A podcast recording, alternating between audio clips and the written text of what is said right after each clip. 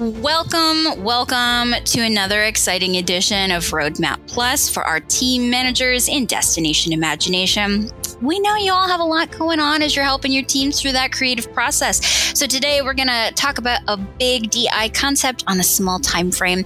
I am joined today by Erica Begun-Veenstra and Amanda Potter from the Educational Experiences Department. If you've ever wondered stuff like, how do those challenges happen? The answer is it takes dozens of folks, but these two lovely ladies are at the center of it to make sure that all of those tasks are accomplished. So let's talk about one of everybody's favorite topics in DI paperwork. Yay! so as you're in crunch time and your team is about to go to the finish line of attending a tournament, it's a big accomplishment. They're doing a lot one of those things that you need to do is some paperwork. So this is a frequently asked question that we get when it comes to tournament time in our season. So let's let's talk about it. I know both of you have some tips, some recommendations for how to approach those forms. So tell me all about it. Amanda, what do you want us to know about the paperwork? So, actually, the first thing I want everybody to know is that for most tournaments, it's actually not going to be paperwork anymore, which is really exciting. We have digital some, um, form work. yes, online forms. We have some amazing volunteers who have been working on digitizing our forms for us for the past couple of years, and they've just done an incredible job. So, we're very grateful to them. Um, for your team, uh, every single team will need to fill out your online tournament data form, team challenge prep checklist, and instant challenge prep checklist.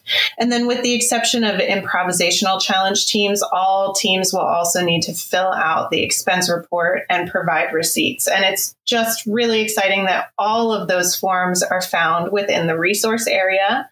Um, the other really cool thing about online forms is that you can start working in them uh, type out your answers, leave, come back later. Your answers will be saved. You can edit them all the way up until the time to submit.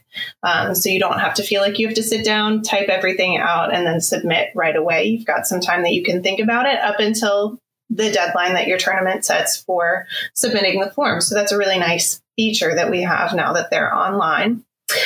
Um, you probably want to know where those forms are located, right? yes, please. yeah. So they're in the resource area. Once you log into your account, you're going to click on Teams and then My Tournaments. Once you're on that page, you'll find the forms for each of your teams. There'll be little pencil icons. And when you click on the pencil, you can edit all the information on that form. So that's pretty cool. Once your forms have been submitted, on that My Tournaments page is also what where you'll find the resource area messaging system, which is a really neat feature that allows you to communicate with members of the appraisal team if necessary. Probably the person that you're going to communicate with the most is the prep appraiser if your tournament is doing like a pre-tournament review.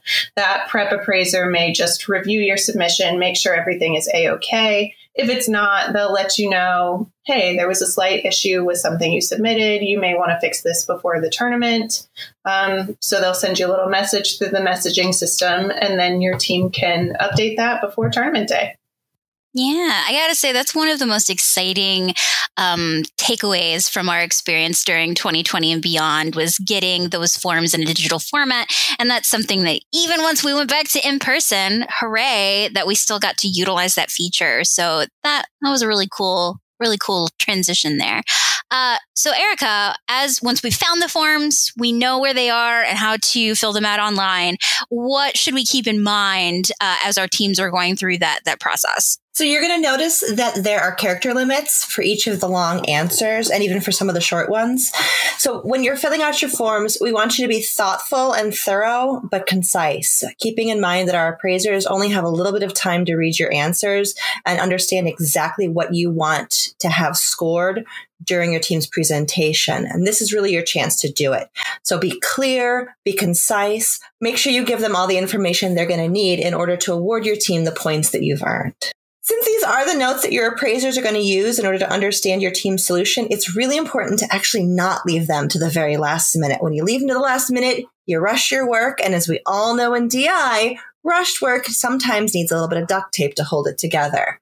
So you want to take time during a team meeting a week, two weeks or so before your tournament to fill out your team's tournament data form, all the other forms you're going to have to fill out so that you have your answers prepared, your team knows what they're going to say, and that you're sure that they are ready for the appraisers. Yeah, I've, I've got a question about that for you, Erica, because I know a lot of teams like wait as long as they can so that they like have the full picture of their solution before they're answering it, uh, writing about it in these forms. So roughly there's no such thing as an average team right but how much time should the team expect to devote to answering these questions in their forms it totally varies on the team. Some teams, especially more experienced teams, can produce these answers in an hour, two hours. Some teams it might take longer, and some teams will review and revise for days or weeks or however long they're going to do it. Um, but I would recommend, you know, spending a good chunk of time, 20 to 30 minutes minimum on those longer questions. And obviously the shorter ones, which just a little phrase or a little snippet might not be as much time.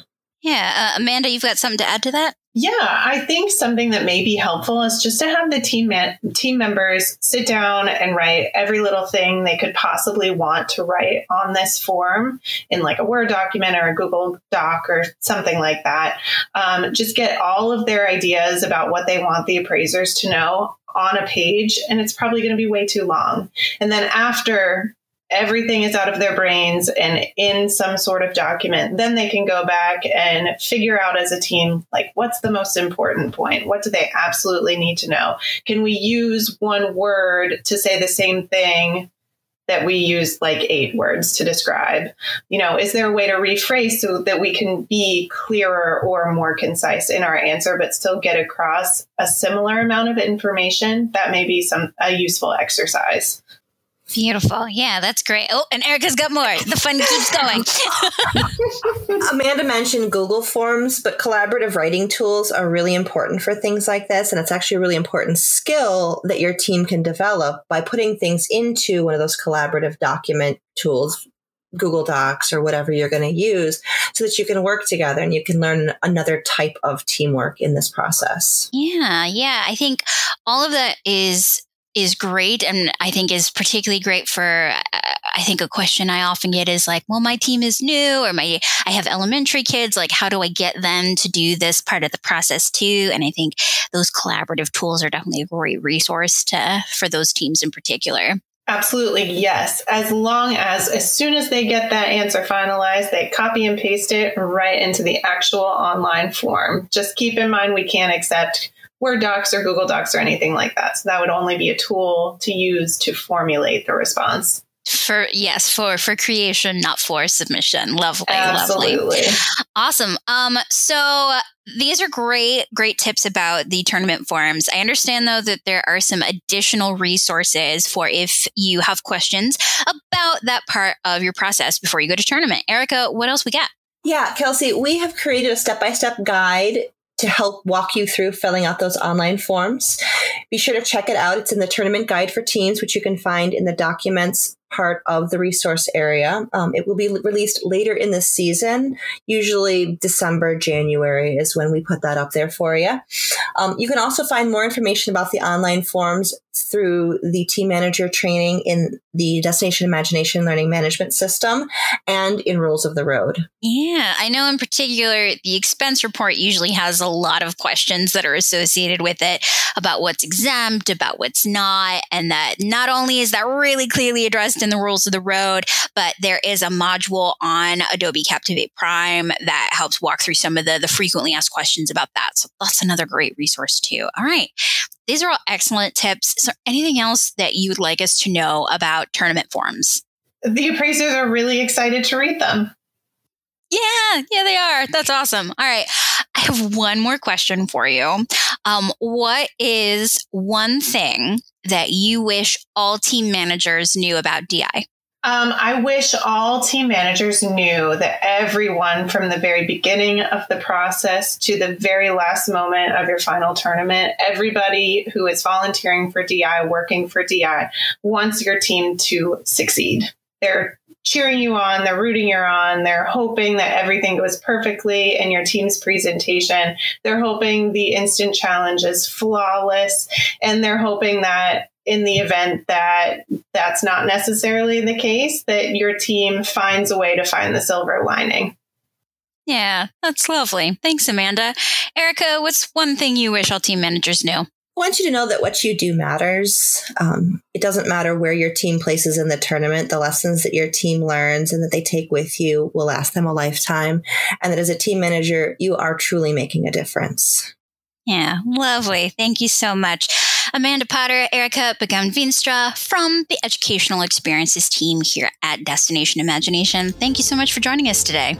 Thanks, Kelsey. Thank you. Yeah. if you have other questions about those tournament forms or about other aspects of your experience as a team manager, you are welcome to reach out to us at volunteer at dihq.org and we'll get you an answer to that question as soon as we can. Here at Roadmap Plus, we would like to acknowledge that today's episode was recorded on land originally inhabited and cultivated by the Ojibwa, Lenape, and Shawnee nations. We are very grateful for this land and to the people who have stewarded it for generations. I'm your host, Kelsey Selick. We'll see you next time on another exciting episode of Roadmap Plus.